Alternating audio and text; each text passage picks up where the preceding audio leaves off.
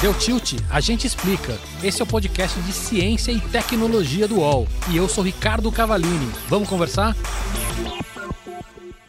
Olá, eu sou o Cava e hoje nós vamos falar de neurociência. É, só um aviso, nós estamos gravando isso remotamente, então se escutar algum ruidinho, algum barulho, releva que a gente está fazendo à distância por causa do coronavírus. Não preciso falar aqui da importância do cérebro e do sistema nervoso, principalmente em tempos onde se fala tanto de soft skills, de empatia, de inteligência emocional, enfim, de medos. É, e aí tem uma ciência nova nessa história, né? Explica um monte de coisa que ninguém nunca explicou, que é a tal de neurociência. E para falar disso, convidei a Carla Tiepo, que é doutora em neurofarmacologia, é pioneira na aplicação de ciência do cérebro no desenvolvimento humano e organizacional, é professora há 25 anos da Faculdade de Ciências Médicas da Santa Casa, é faculty da Singularity University, é professora, é pesquisadora, é escritora, cientista, professora, empreendedora. Carla, bem-vinda. Poxa, super obrigada. Depois dessa apresentação, eu fiquei até com medo dessa pessoa. Mas é um prazerzão estar falando aí com o público do Deu Tilt e espero que eu consiga defender minha ciência da forma correta aqui com vocês. Legal. Vamos começar pelo básico. O que, que é neurociência e para que, que serve? Bom, perfeito. Então, é uma pergunta que tem bastante dúvida rondando por aí, porque sempre as pessoas acreditam que a neurociência é uma, um pedaço da medicina. É, confundem neurociência com neurologia, com o estudo das patologias ou das doenças do sistema nervoso. E a neurociência, ela, na verdade, é uma coisa bem mais ampla. É, a gente pode pensar o seguinte: em medicina não existe cardiociência ou pneumociência, tem ninguém ouviu falar nisso. Por quê? Porque todas as ferramentas que a gente tem para estudar o sistema respiratório, então a histologia, a fisiologia, a morfologia, a clínica, a patologia, dão conta das doenças do sistema nervoso, do, desculpa, do sistema respiratório e das questões associadas com a respiração. Quando o assunto é cérebro, quando o assunto é sistema nervoso, não é tão simples assim. Então, o que, a gente começou a perceber no século XX, especialmente a partir dos anos 70, 80? Que só o estudo biológico do cérebro não ia dar conta da nossa investigação sobre a mente, sobre os processos de pensamento, sobre as emoções, sobre as memórias. Então, outras é, disciplinas de outras linhas de pensamento, como as ciências humanas ou as ciências exatas, passaram a colaborar com as ciências biológicas nesse propósito de entender o cérebro. Então, a neurociência, na verdade, é uma transdisciplina. Ela está para cima das questões, por cima das questões disciplinares, porque ela atende essa pergunta difícil que é como um dos sistemas mais complexos que a gente tem notícia funciona e o endereçamento desse problema vem de todas as linhas de pensamento, de todas as áreas de conhecimento que existem. Isso forma esse corpo chamado neurociência, que só Legal. se estabelece como ciência mesmo a partir dos anos 70, quando é fundada a primeira sociedade de neurociência, que é a Sociedade Americana, Society for Neuroscience, que completa agora 50 anos de existência. E essa é a, é, essa é a sociedade que dá a base a estrutura para este pensamento transdisciplinar acerca do funcionamento cerebral. Isso é neurociência. Parece complexo, mas no fundo é. Como é que a gente endereça um dos principais problemas que desde dos gregos nos atormenta, que é quem somos, de onde viemos, viemos, o que estamos fazendo por aqui, que é essa dinâmica do, do funcionamento do nosso cérebro. Legal. Agora, você falou que tem 50 anos, mas para uma ciência é novo. Agora, por que está tá tão na moda isso agora? Porque nos últimos 30 anos, especialmente, foi posto muito dinheiro nessa história, né?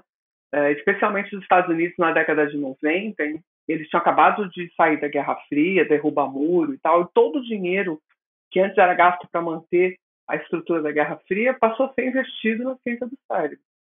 Eles entendiam que era necessário é, desvendar esses mistérios sobre o funcionamento cerebral para poder ter mais controle, maior domínio é, sobre a, a, própria questão global, sobre a própria questão política, militar, né? Então, os Estados Unidos entenderam que era uma fronteira importante a ser investigada e derrubada, que era do conhecimento do cérebro. E foi feito um investimento absurdo em neurociência nos anos 90 nos Estados Unidos. Isso gerou um monte de, de ferramentas, ferramental tecnológico mesmo. Imagem, é, é, processos de, de, medida de funcionamento cerebral, e isso, obviamente, produziu um boom no conhecimento. Somado a tudo que a gente avançou de tecnologia, processamento de dados, porque isso é um problema na ciência do cérebro. A gente geralmente tem muitos dados para processar. É um lugar onde o tal do Big Data se expressa da forma mais exuberante possível. Então, Legal. toda a tecnologia que a gente tem também no século XXI permitiu que a gente aprofundasse o conhecimento e trouxesse insights que são realmente novos, né? Porque você correria o risco de ficar falando das mesmas coisas a partir de um vocabulário diferente. E é isso que a ciência não pode fazer, né? Legal. Ô, ô, Carla, e alma, espírito, inteligência, QI, é tudo junto ou separado? Então, isso é um, um problemaço né, para a humanidade, porque a gente lá desde a Grécia discute isso, Platão e Aristóteles se colocam em lugares diferentes, né? Aristóteles é o principal dualista que diz que existe a mente e existe o cérebro. Existe o processo da alma, né? E existe o corpo físico, que essas duas coisas são separadas. E que tudo que tem vida tem alma, e o que não tem vida é matéria. Então ele separa muito bem essas duas coisas. Descartes, no século XVII, é, enfatiza esse dualismo e acaba se tornando quase uma corrente dominante, dizendo que mente é uma coisa e o corpo físico é outra. Acontece que essa é uma visão que atende muito bem a necessidade, quem sabe, da religião, da religiosidade, só que ela é completamente disparatada para quem estuda a fisiologia cerebral no século XXI. Porque, mais do que nunca, a gente consegue ver as funções mentais emergindo do trabalho do funcionamento cerebral. Então, a neurociência ela é, por natureza, uma ciência monista, que determina que mente e cérebro são a mesma coisa, e o máximo que a gente aguenta aí, vamos dizer assim, de, de permissividade nessa história, é que é um monismo emergentista. Quer dizer, existe uma mente que emerge do funcionamento cerebral, que até pode ser alguma coisa diferente, mas não é separada. E aí, nesse aspecto, a neurociência realmente traz um novo palco para essa discussão. Porque se você for lá na psicanálise, se a gente for nas teorias psicológicas mais é, restritas, que consideram a função mental, psique né, é mente. Então, a psicologia é o estudo da mente. E para estudar a mente, você não precisa estudar o cérebro na visão da psicologia. Então, você veja que a gente está em um palco um pouco um palco de guerra, né? Então, no final das contas, mente e cérebro, para nós neurocientistas, é a mesma coisa, ou no mínimo estão correlacionadas a tal ponto de que o cérebro determina o funcionamento mental. Então, com o funcionamento do cérebro, surge, emerge um processo mental que é dependente do cérebro, não é independente como algumas correntes dualistas costumam afirmar. Falando de guerra, queria entrar numa outra guerra aqui, que é a história do coronavírus. Quando eu falei que ia gravar esse episódio, o Ken Fujioka, lá do podcast do Naru Rudô, é, que é um podcast super legal, que desafia o senso comum, fala sobre ciência para pessoas comuns, enfim. É, ele mandou uma pergunta para a gente. Vamos escutar. Oi, Carla, tudo bom? Minha pergunta é muito simples. Como é que o cérebro humano reage a uma situação tão estressante como a que a gente está vivendo hoje, de quarentena numa pandemia? Obrigado. Então, Cá, você reparou que na forma como ele perguntou, de uma certa forma já fica intrínseca a ideia de que existe um cérebro que reage às coisas e que esse cérebro não é a gente?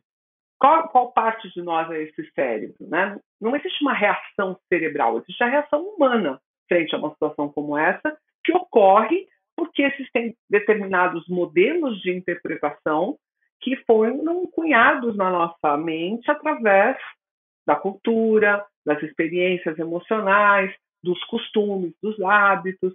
Então, o que nós estamos vivendo hoje com essa situação do corona é que uma grande ameaça se colocou. Para algumas pessoas, essa ameaça tem uma dimensão maior do que para outras. Imagine alguém que já tem medo de adoecer, que já vive uma situação próxima ao pânico de adoecer, de morrer, de ter algum problema, que é aquela pessoa que vive higienizando as mãos, que toda hora não encosta em ninguém, usa luva tal. Para essa pessoa, a situação que a gente está vivendo agora é a morte. Agora, compara isso com alguém que é mais desencanado, que não se preocupa muito, que acha que é forte, que acha que esse vírus não faz nada. Que... Pronto, para essa pessoa a reação dela é de outra natureza. Então, não existe uma reação cerebral, existe uma reação humana que vai estar muito associada com todas as experiências que a gente já teve, com tudo que a gente já viveu e como que a gente deu valor emocional a cada uma delas, né? Em geral, as pessoas estão, obviamente, vivendo uma situação de mudança absoluta de seus hábitos, das suas relações, do seu dia a dia, e isso é estressante per se, porque toda vez que a gente tira as pessoas da rotina, elas se ressentem de ter que re se reestruturar para cada comportamento que elas vão fazer. Então, tudo que nós estamos fazendo nesses dias de confinamento precisa que a gente deliberadamente pense, organize, delibere, porque senão a gente não tem um modelo automático de comportamento, aquele que a gente estava usando antes, que a gente saía de casa de manhã, né? Acordava de manhã, tomava café, tomava banho, botava roupa, ia para o trabalho, fazia as coisas, então, você tinha a sua rotina. Agora tudo mudou, então... Tudo bem, mas vamos lá. Mesmo, mesmo fora desse, dessa situação, né, de, de, que é uma situação grave, pontual e tudo mais, a gente já tem muito aquela frasinha do VUCA, né, da volatilidade, incerteza, complexidade, ambiguidade, a gente já está em um momento uh, atual que realmente já, já é de incerteza. É, é, agora, você falou, por exemplo, ah, para algumas pessoas que já têm medo, isso é a morte. De alguma maneira, o que eu percebo é que, assim, como a vida mudou muito para todo mundo, e não estou falando só de ficar em casa, mas de mudança de realidade, ainda com medo de crise, etc e tal, eu percebo que muita gente hoje está passando por um período quase que de luto. Então, ainda que não seja a morte para esse cara, eu, eu percebo que para muita gente aí está num, num período muito, muito complicado. Então, a pergunta é: o que, que a neurociência, de repente, pode trazer de dicas para a gente passar esse período? É, porque eu estava justamente construindo a ideia de que o fato da gente não conseguir levar a nossa vida como a gente levava antes, essa quebra de rotina, nos coloca nesse lugar de incerteza. E essa incerteza chega num, num volume absurdo, porque tudo que a gente fazia, tudo que a gente tinha, todas as certezas, todos os planos desmoronaram de um dia para o outro. Então isso é muito dramático, né? fundamentalmente, o que as pessoas vão precisar é reconstruir neste momento seus planos, suas ideias e suas convicções. E isso diante de um clima onde a gente mal sabe o que vai acontecer na semana que vem. Então, os recursos que o cérebro gosta de ter, né, que aí genericamente a gente pode dizer que a mente humana gosta de ter esses recursos, que é a previsibilidade, a constância, o automatismo, se perderam todos, né? Então, o que, que a gente pode trazer de recurso? A gente pode colocar justamente a serviço dessa dinâmica cerebral uma, uh, um gerenciamento emocional adequado, que é isso que eu acho que mais faz falta hoje em dia nas pessoas.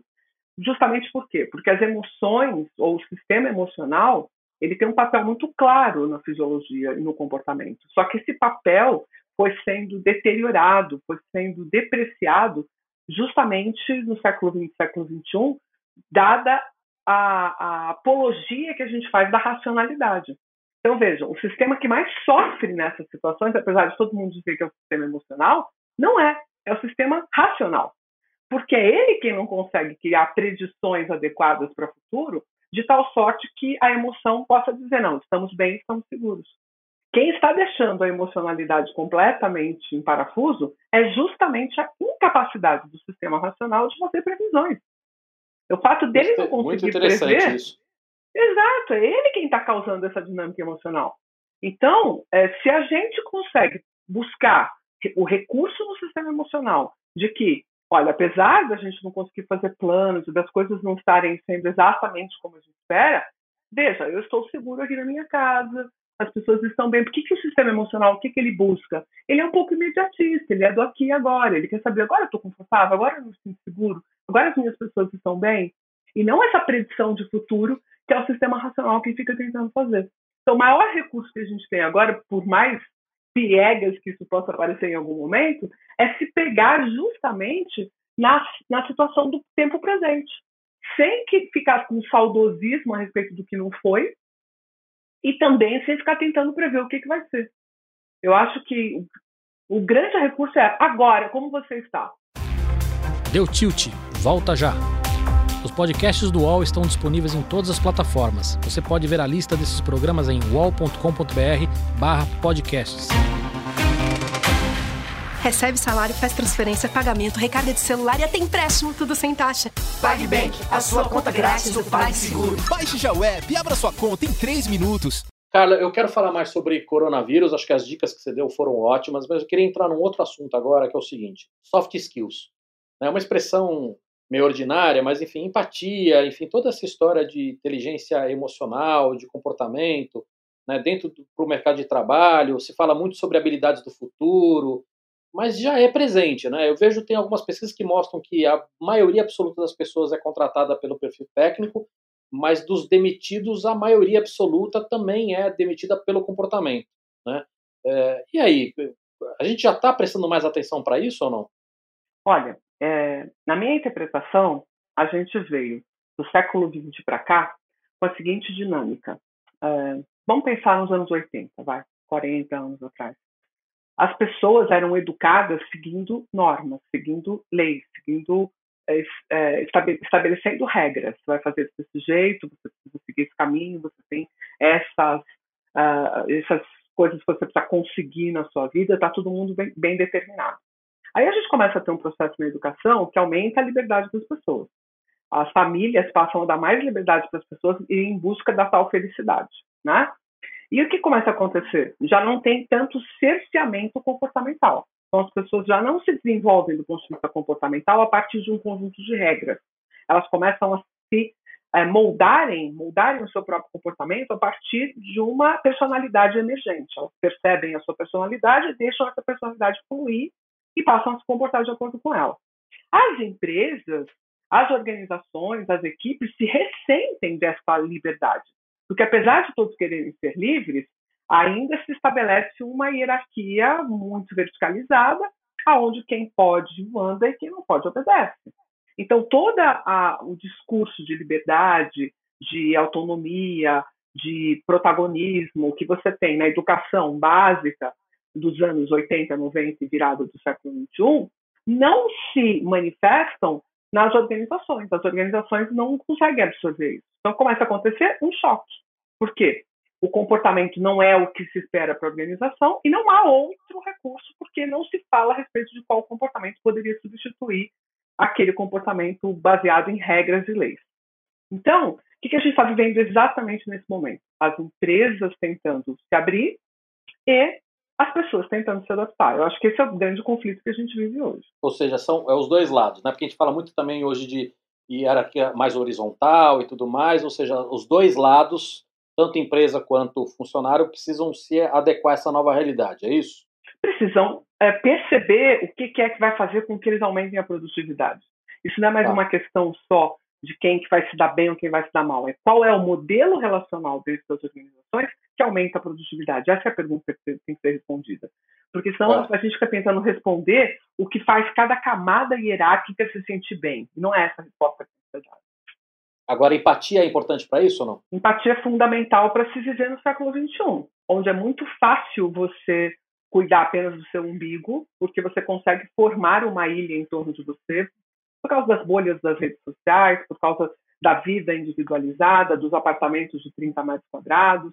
É muito fácil você viver sozinho nesse mundo de hoje. Só que é muito Agora, difícil você produzir, tem... né?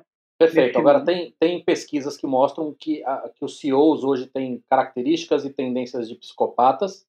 É, é, é, óbvio que isso é um exagero, né? mas eles estão falando muito mais que é muito mais comum encontrar em CEOs falta de empatia, falta de, de, de sinceridade, enfim.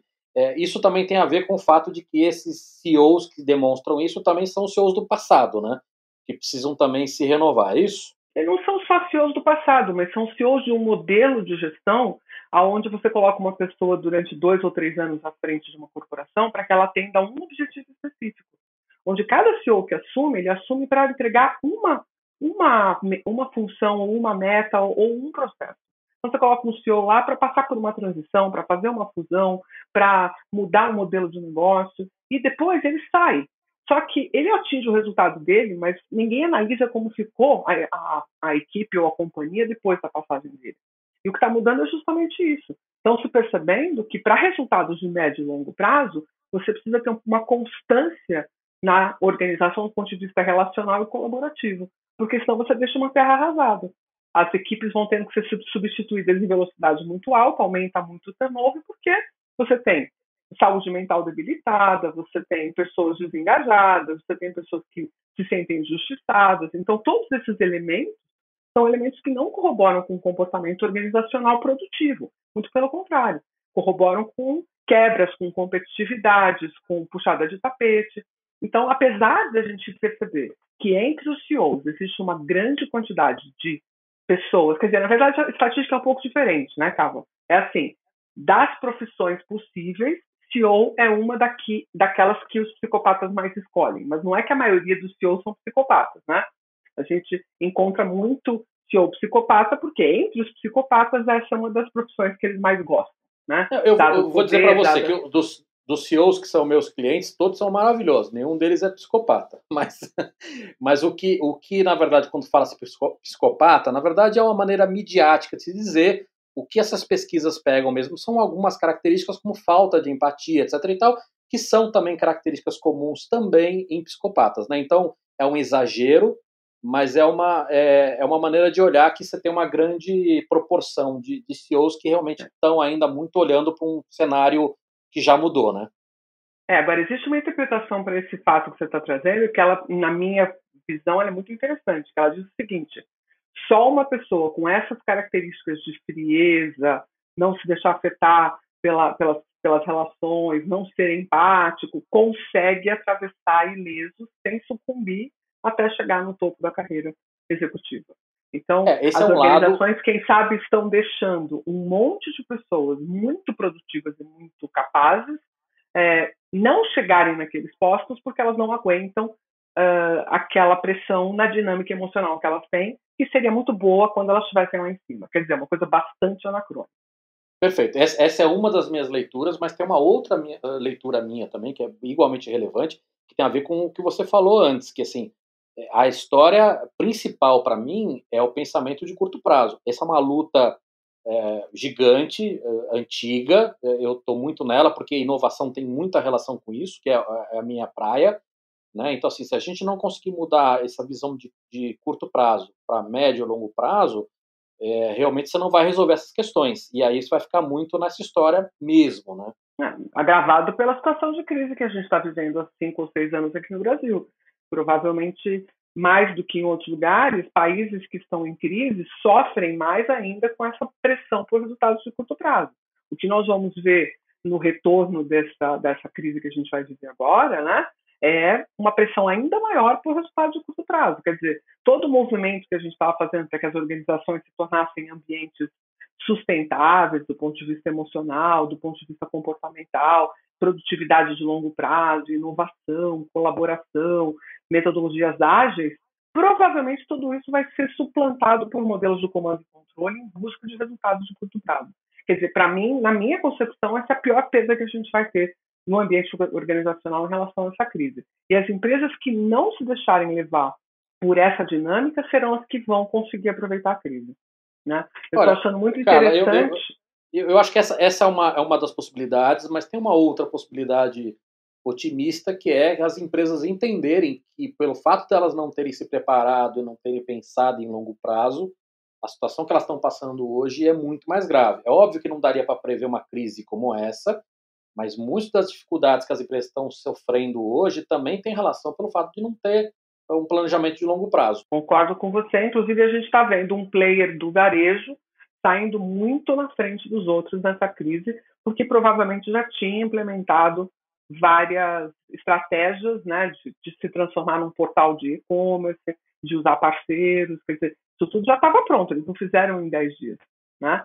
Mas eles Exatamente. já conseguem colocar para rodar, por quê? Porque eles já estão trabalhando nessa ideia há muito tempo e acharam uma oportunidade.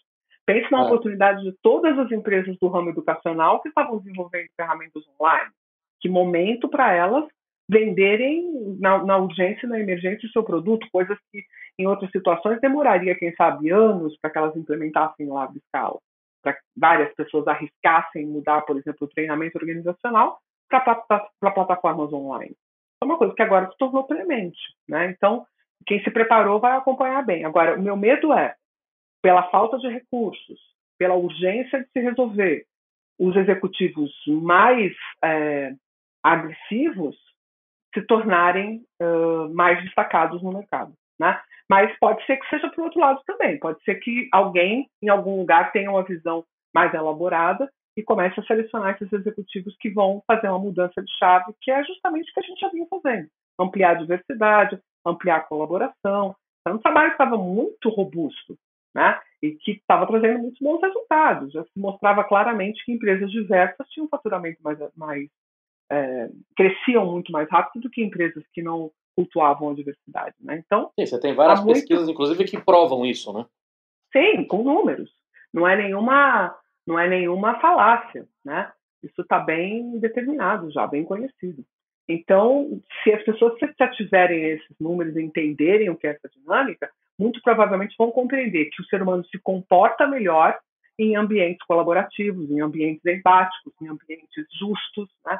Acho que justiça é. é uma coisa que se fala pouco, mas que na dinâmica cerebral é uma das que tem maior importância, porque a justiça te fala que você está andando num grupo social que te aceita uh, exatamente como você é e que considera você exatamente como você é. A justiça tem esse esse pilar que dá uma certa segurança para o indivíduo de que ele não vai ser vítima de uma puxada de tapete. Isso faz a gente se sentir muito mais engajado, muito mais motivado, muito mais pronto para fazer as entregas. Né? É. Agora, como é, que, como é que essa dinâmica emocional toda se transforma num recurso e não numa ameaça? Bom, é, fundamentalmente é o sistema emocional que diz o que, que é recurso e o, o que, que é recurso e o que, é ameaça. Mas, na verdade, tem que passar por um estágio que é assim: de cara, a ameaça é: eu tenho um ambiente que me é agressivo e eu acho que eu não tenho recursos para combatê-lo. Eu acho que eu tenho que ficar quieta. Eu acho que eu tenho que me esconder aqui embaixo dessa mesa e esperar passar esse monstro. Né? Tenho que esperar passar essa chuva, tenho que esperar passar essa tempestade, eu não tenho condição para ela. Então, uma forma de reagir. Para a gente mudar para uma forma do tipo, ó, eu vou arriscar fazer uma outra coisinha aqui para ver se eu consigo fugir, para ver se eu consigo me dar bem, para ver se eu consigo é, algum resultado positivo, eu já tenho que mudar para uma dinâmica de desafio. E para isso, tem um neurotransmissor muito legal que eu estudei durante a minha vida toda, chamado dopamina. Para que você possa transformar uma situação de ameaça numa situação de desafio, em algum um momento você tem que vislumbrar a potência de ter um resultado positivo. Você tem que, naquele seu cérebro preditivo, olhar para a cena e falar: puxa, acho que vai dar para mim. Então é o equivalente a uma pessoa que está fazendo um salto de paraquedas. Ela, poxa, queria tanto que ela subiu lá no avião, né? Ela não está aqui no chão, ela botou o paraquedinho, está lá no avião e ela está lá na porta do avião, dizendo assim: puxa, será que eu pulo? Nesse momento, se ela entender que aquilo é ameaça e ela não tem recurso, ela não pula. Se ela olhar pela janela e falar: nossa, sonhei minha vida toda em voar, em ficar solto no ar, e aí ela cria esse cenário onde a emoção dela compra a ideia, ela salta, mesmo morrendo de medo. E isso significa que a gente transferiu a condição de ameaça para uma condição de desafio, aonde de alguma forma pode ser que eu vá ter um bom resultado a partir dessa minha atitude. Esse é o grande elemento que faz a mudança de chave, porque dessa do enfrentamento, onde você encara aquilo como um desafio e daí você passa a operar naquele cenário, você consegue visualizar as oportunidades. Veja que coisa interessante. É, é interessante porque antigamente você escutava muito de deixa a emoção em casa, né? Quer dizer, agora, não só por esse exemplo que você deu, mas, mas até porque você tem agora inteligência artificial entrando e a gente vai ter que entender o que, que o ser humano faz de melhor que a inteligência artificial e, e vice-versa. Mas aí você está falando de trazer a emoção para o trabalho, né? É um, é um conceito Inclusive, o conceito de emoção seria legal você explicar também, não? Sim. É, o conceito de emoção é um conceito muito mal compreendido pela sociedade, até porque durante todo o século XX, acho que isso, na verdade, começa no século XIX, a gente tem um, uma toada de que o racionalismo, ou a forma de se entender o mundo a partir de uma racionalização do raciocínio, é a melhor forma, é a forma adequada, a forma ideal. Isso vai dar o, o, vai criar o conceito de homo econômicos, que é um homem que decide, né, que é um ser humano que decide a partir de dinâmicas racionais. Então, todo esse conceito vem muito bem blindado. E a emoção é sempre a parte frágil dessa história. Só que quando você vai para dentro do estudo do cérebro e identifica as dinâmicas emocionais e racionais dentro do cérebro, o que, que você percebe? que as dinâmicas emocionais elas são mais antigas do ponto de vista evolutivo, elas são mais potentes em reconhecer padrões, e você sabe o valor de reconhecer padrão, a inteligência artificial está aí para nos dizer isso.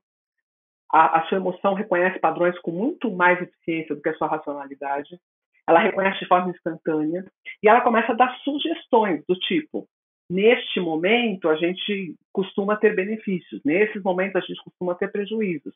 E esse sinalizador de valências que você pode aí no modelo matemático colocar de menos um até mais um, sendo menos um a valência mais negativa possível e mais um a valência mais positiva possível, você dando essa nota, vamos dizer assim, para a situação que você está enfrentando, você consegue selecionar os comportamentos que você deve executar.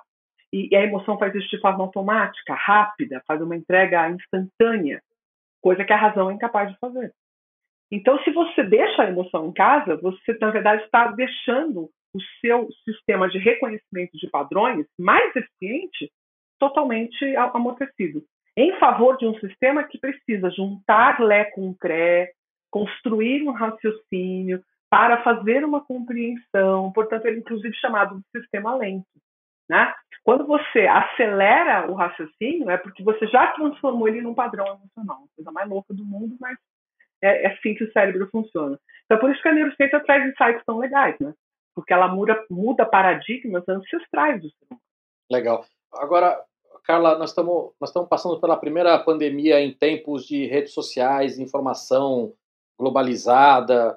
É, eu acho que tem prós e contras nessa história, né? A gente recebe informação muito fácil, isso ajuda a gente não só a evitar mais mortes, quer dizer, pra, pelo menos para quem está se preparando e tudo, mas tem, tem contras também, né? Como é, como é que você vê essa história? Bom, é, eu acho que teria sido muito bom toda essa informação é, disponível se nós tivéssemos uma capacidade de julgamento melhor elaborada, né? A gente, de uma certa forma, foi perdendo a qualidade da análise. Então, o excesso de informação confunde as pessoas. Ao invés você está falando de quem? Você está falando, de, tá falando da sociedade como um todo ou não? Estou falando da sociedade da forma como ela se manifesta, vamos dizer assim, na sua grande maioria. Que é o que faz com que a gente veja nas redes sociais as polarizações, é, toda vez que você tem uma opinião polarizada, onde as pessoas pensam, algumas pensam A e outras pensam Z, está claro que as duas estão erradas, né? É, o problema é o, pro, é, o problema da polarização acho que é um pouco mais profundo porque as pessoas têm uma necessidade muito grande de qualquer coisa que se fale, qualquer discussão, se encaixar nessa polarização e, e automaticamente colocar a pessoa ou como amigo ou como inimigo e você é obrigado a concordar com 100% de A ou de Z. Né? Não existe mais o, o, o meio termo nessa história. Porque você está tentando se caracterizar dentro de um grupo social a partir das ideias, certo? Quando, na verdade, você deveria se caracterizar como um grupo social a partir da sua cultura e não das suas ideias. Porque as ideias são passíveis de serem mudadas, a ciência muda as ideias. Então, se você não tem apreço pela ciência, pelo conhecimento, pelo aprofundamento da análise, que é o que a gente via acontecer com a superficialização da escolaridade, com o conhecimento pronto entrega, com os resumos de livro, né, com as sínteses que são feitas em vídeos de dois minutos, é aí que se abre o espaço para que as pessoas se caracterizem como do, é, elas usam a ideia como cultura e não a ideia como algo mutável, que pode ser transformado a partir do momento que você amplia seu conhecimento. Né? Eu queria entrar numa, numa questão um pouco mais pontual. Né? Tá todo mundo fazendo trabalho remoto agora, videoconferência. É, tem alguma dica da, da neurociência? Porque vou, vou, te dar um exemplo. Se eu sou um vendedor, as ferramentas e recursos que, que eu tenho numa videoconferência é diferente que eu tenho é, no tete a tete, né, em loco. É, tem alguma dica, de repente, que você pode dar para quem está no trabalho remoto ou não? Olha, eu diria que é muito importante você encontrar as tais oportunidades. E para isso você precisa encarar novos desafios. Se você ficar se lamentando que você não tem o recurso que você tinha antes, realmente você vai ficar paralisado. Aí é a ameaça, né? Você fica paralisado no contexto da ameaça. Agora, se você acredita que existe é, novas formas de relação, que você pode justamente porque você está fazendo uma teleconferência com o seu cliente. Você tem a chance de usar uma multimídia mais elaborada, um apoio, um apoio visual com maior detalhe, invista em construir um apoio visual, um vídeo de apresentação, um bom é, PPT ali, uma coisa bonita e tal, para que você use outras formas de encantamento do seu cliente.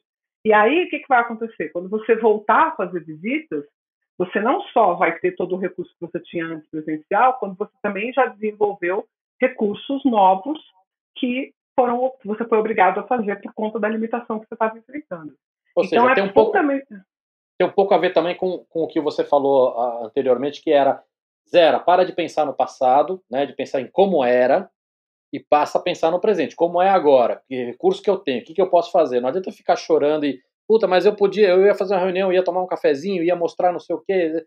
Começa a pensar no presente. Acho que essa é uma das dicas. Agora, eh, deixa eu fazer uma pergunta, uma outra pergunta específica. Como é que eu encontro um mecanismo para permanecer engajado? Porque eh, as pessoas estão em casa, você está longe da empresa, está longe da equipe, está longe do ambiente, né? você está na sua casa eh, teoricamente, pelo menos antes, representava um ambiente que era não empresa, né? você não tem o logo na parede, enfim. Como é que mecanismos que eu posso posso encontrar para fazer com que a equipe permaneça engajada? Olha, Cava, primeiro é construir na sua casa um ambiente de trabalho que seja compatível com uma coisa é, é, parecida com o que você vivia. Tá? Vou te dar um exemplo. Eu, eu, aqui brinco aqui em casa, eu acordo de manhã, tomo meu banho, troco de roupa e vou para o escritório, que é um outro lugar da casa aonde eu sinto que, enquanto eu estiver lá, eu estou trabalhando. Né? Então, é não misturar canais não usar aquele espaço que você usa para entretenimento e aí você usa para trabalhar também, porque isso mistura a sua dinâmica cerebral. Você precisa encaixar naquela tarefa trabalho como você encaixava antes, não ficar tudo meio parecendo meio férias, parecendo meio que você está fazendo as coisas porque você está trabalhando, mas não está, e aí se compromete pouco. Outra coisa é realmente aproveitar os espaços de teleconferência, as reuniões, para não só falar sobre o trabalho ou sobre o que precisa ser tratado na reunião, como para fazer aquele free talk também, né? E aí, o pessoal fala, ah, eu fui para um eu, não, eu não fui para lugar nenhum porque eu estou confinado, mas eu assisti tal filme, eu vi tal série. Essa descontração precisa ser mantida. O papo do café, né? Parte. Exatamente. Não deixa o papo do, papo do café de lado, porque era aquele momento em que você entrosava afetivamente ou emocionalmente com aquelas pessoas. Então, isso precisa continuar existindo é, evite, olha que loucura, usar essas ferramentas para outras coisas que não sejam trabalho, porque você vai confundir os canais.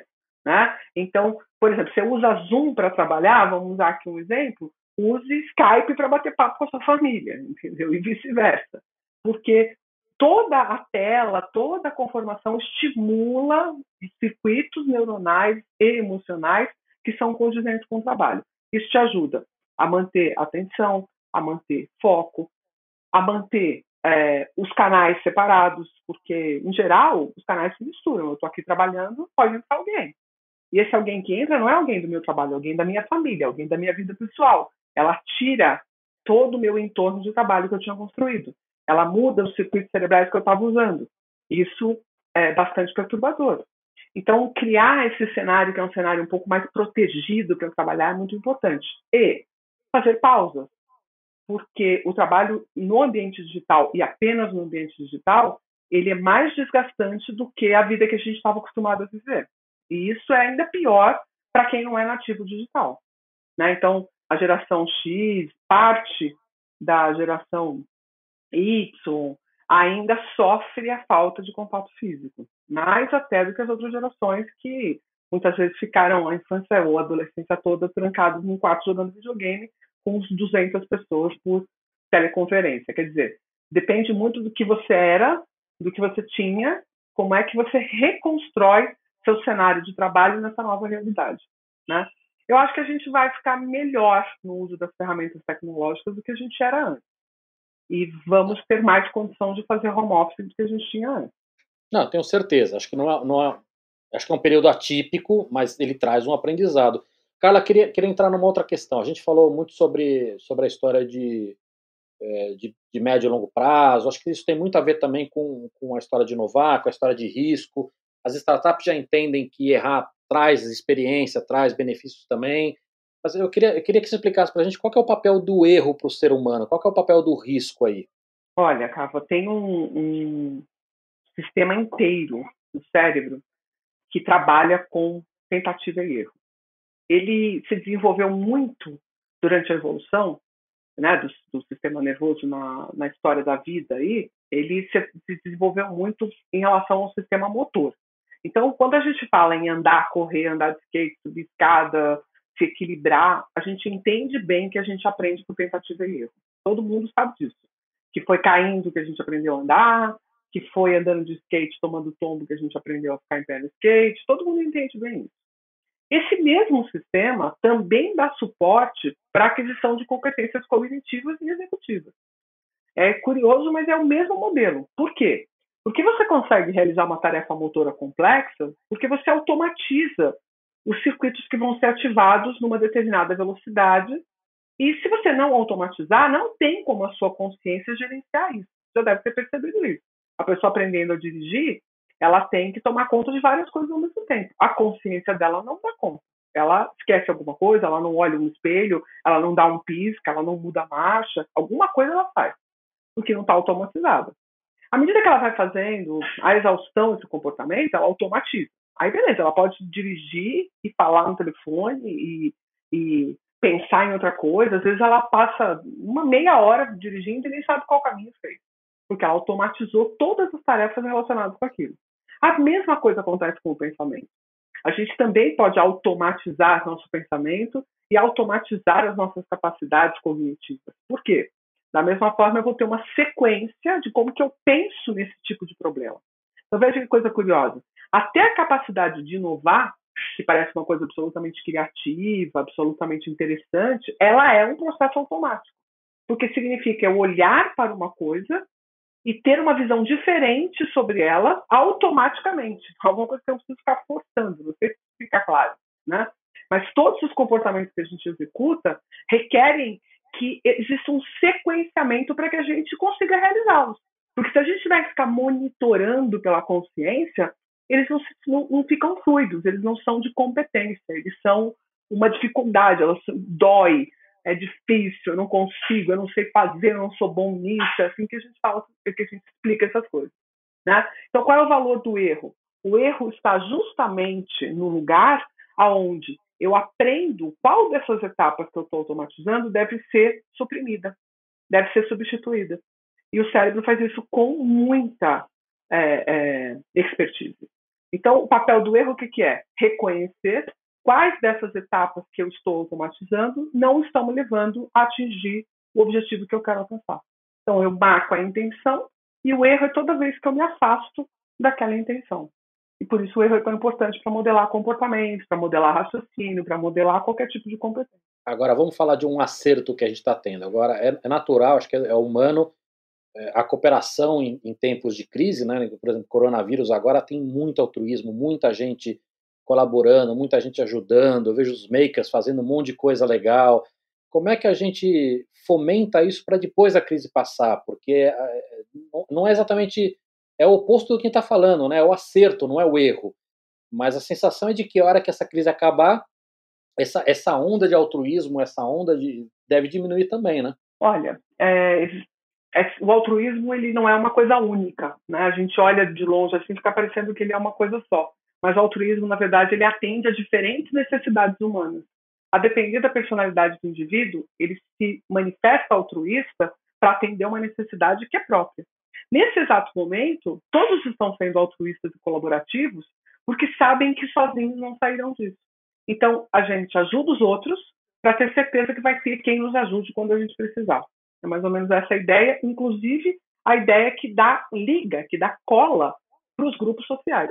Os grupos sociais só se formam porque eu sei que sozinho eu não sobrevivo nessa situação, portanto eu vou precisar do grupo, então eu faço pelo grupo o que eu gostaria que o grupo fizesse por mim. Nesse momento onde todo mundo se sente frágil, é fácil aparecer comportamento de ajuda, porque eu estou fazendo pelo outro aquilo que eu gostaria que fizessem por mim, caso eu me sentisse ameaçada, que é como eu estou me sentindo.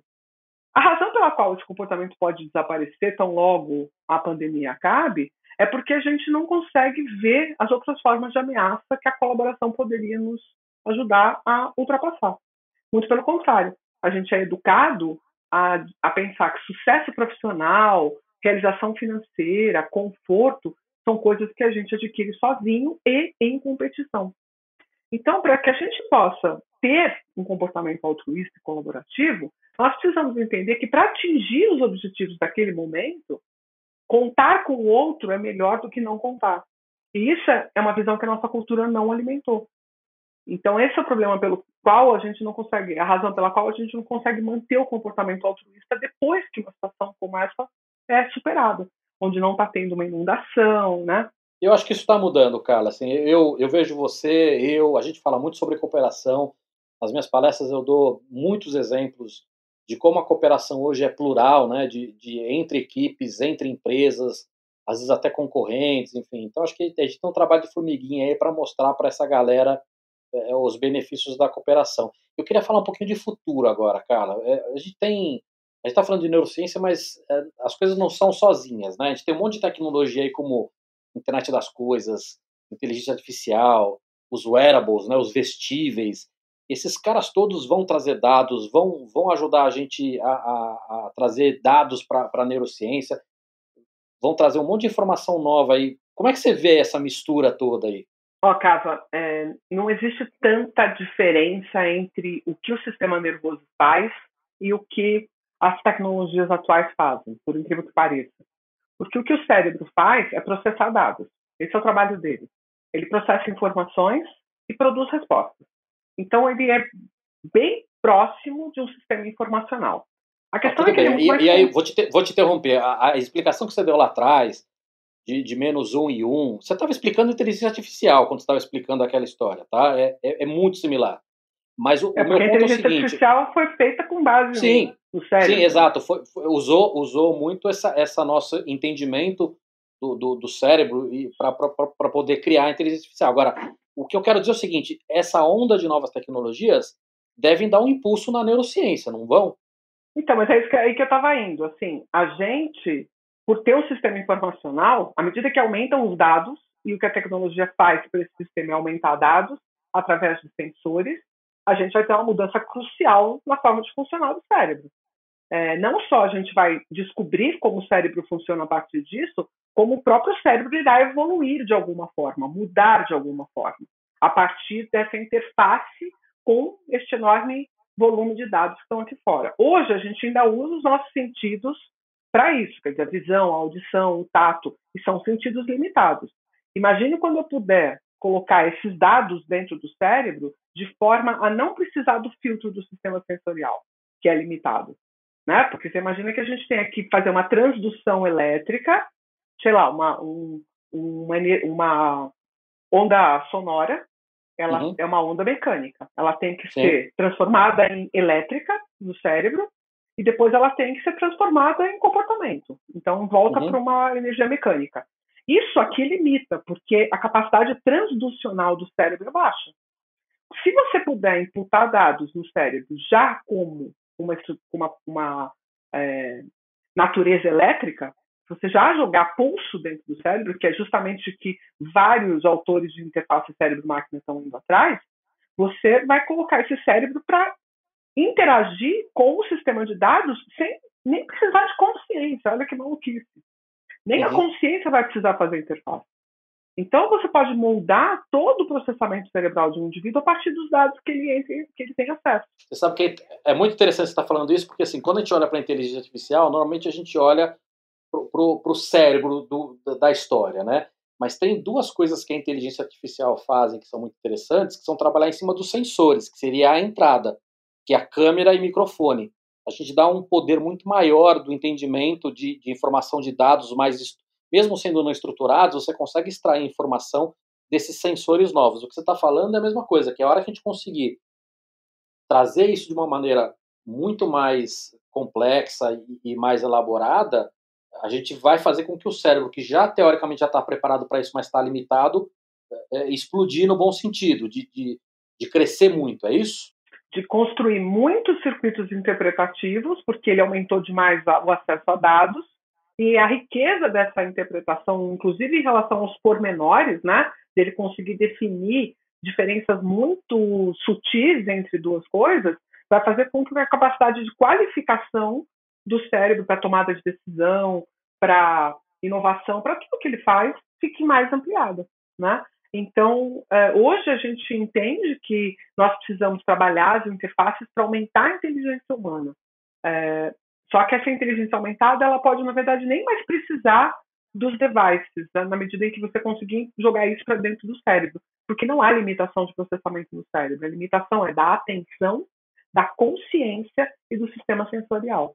A máquina de processamento não tem limitação. Ela constrói quantos circuitos forem necessários para interpretar o mundo que ela está tendo contato.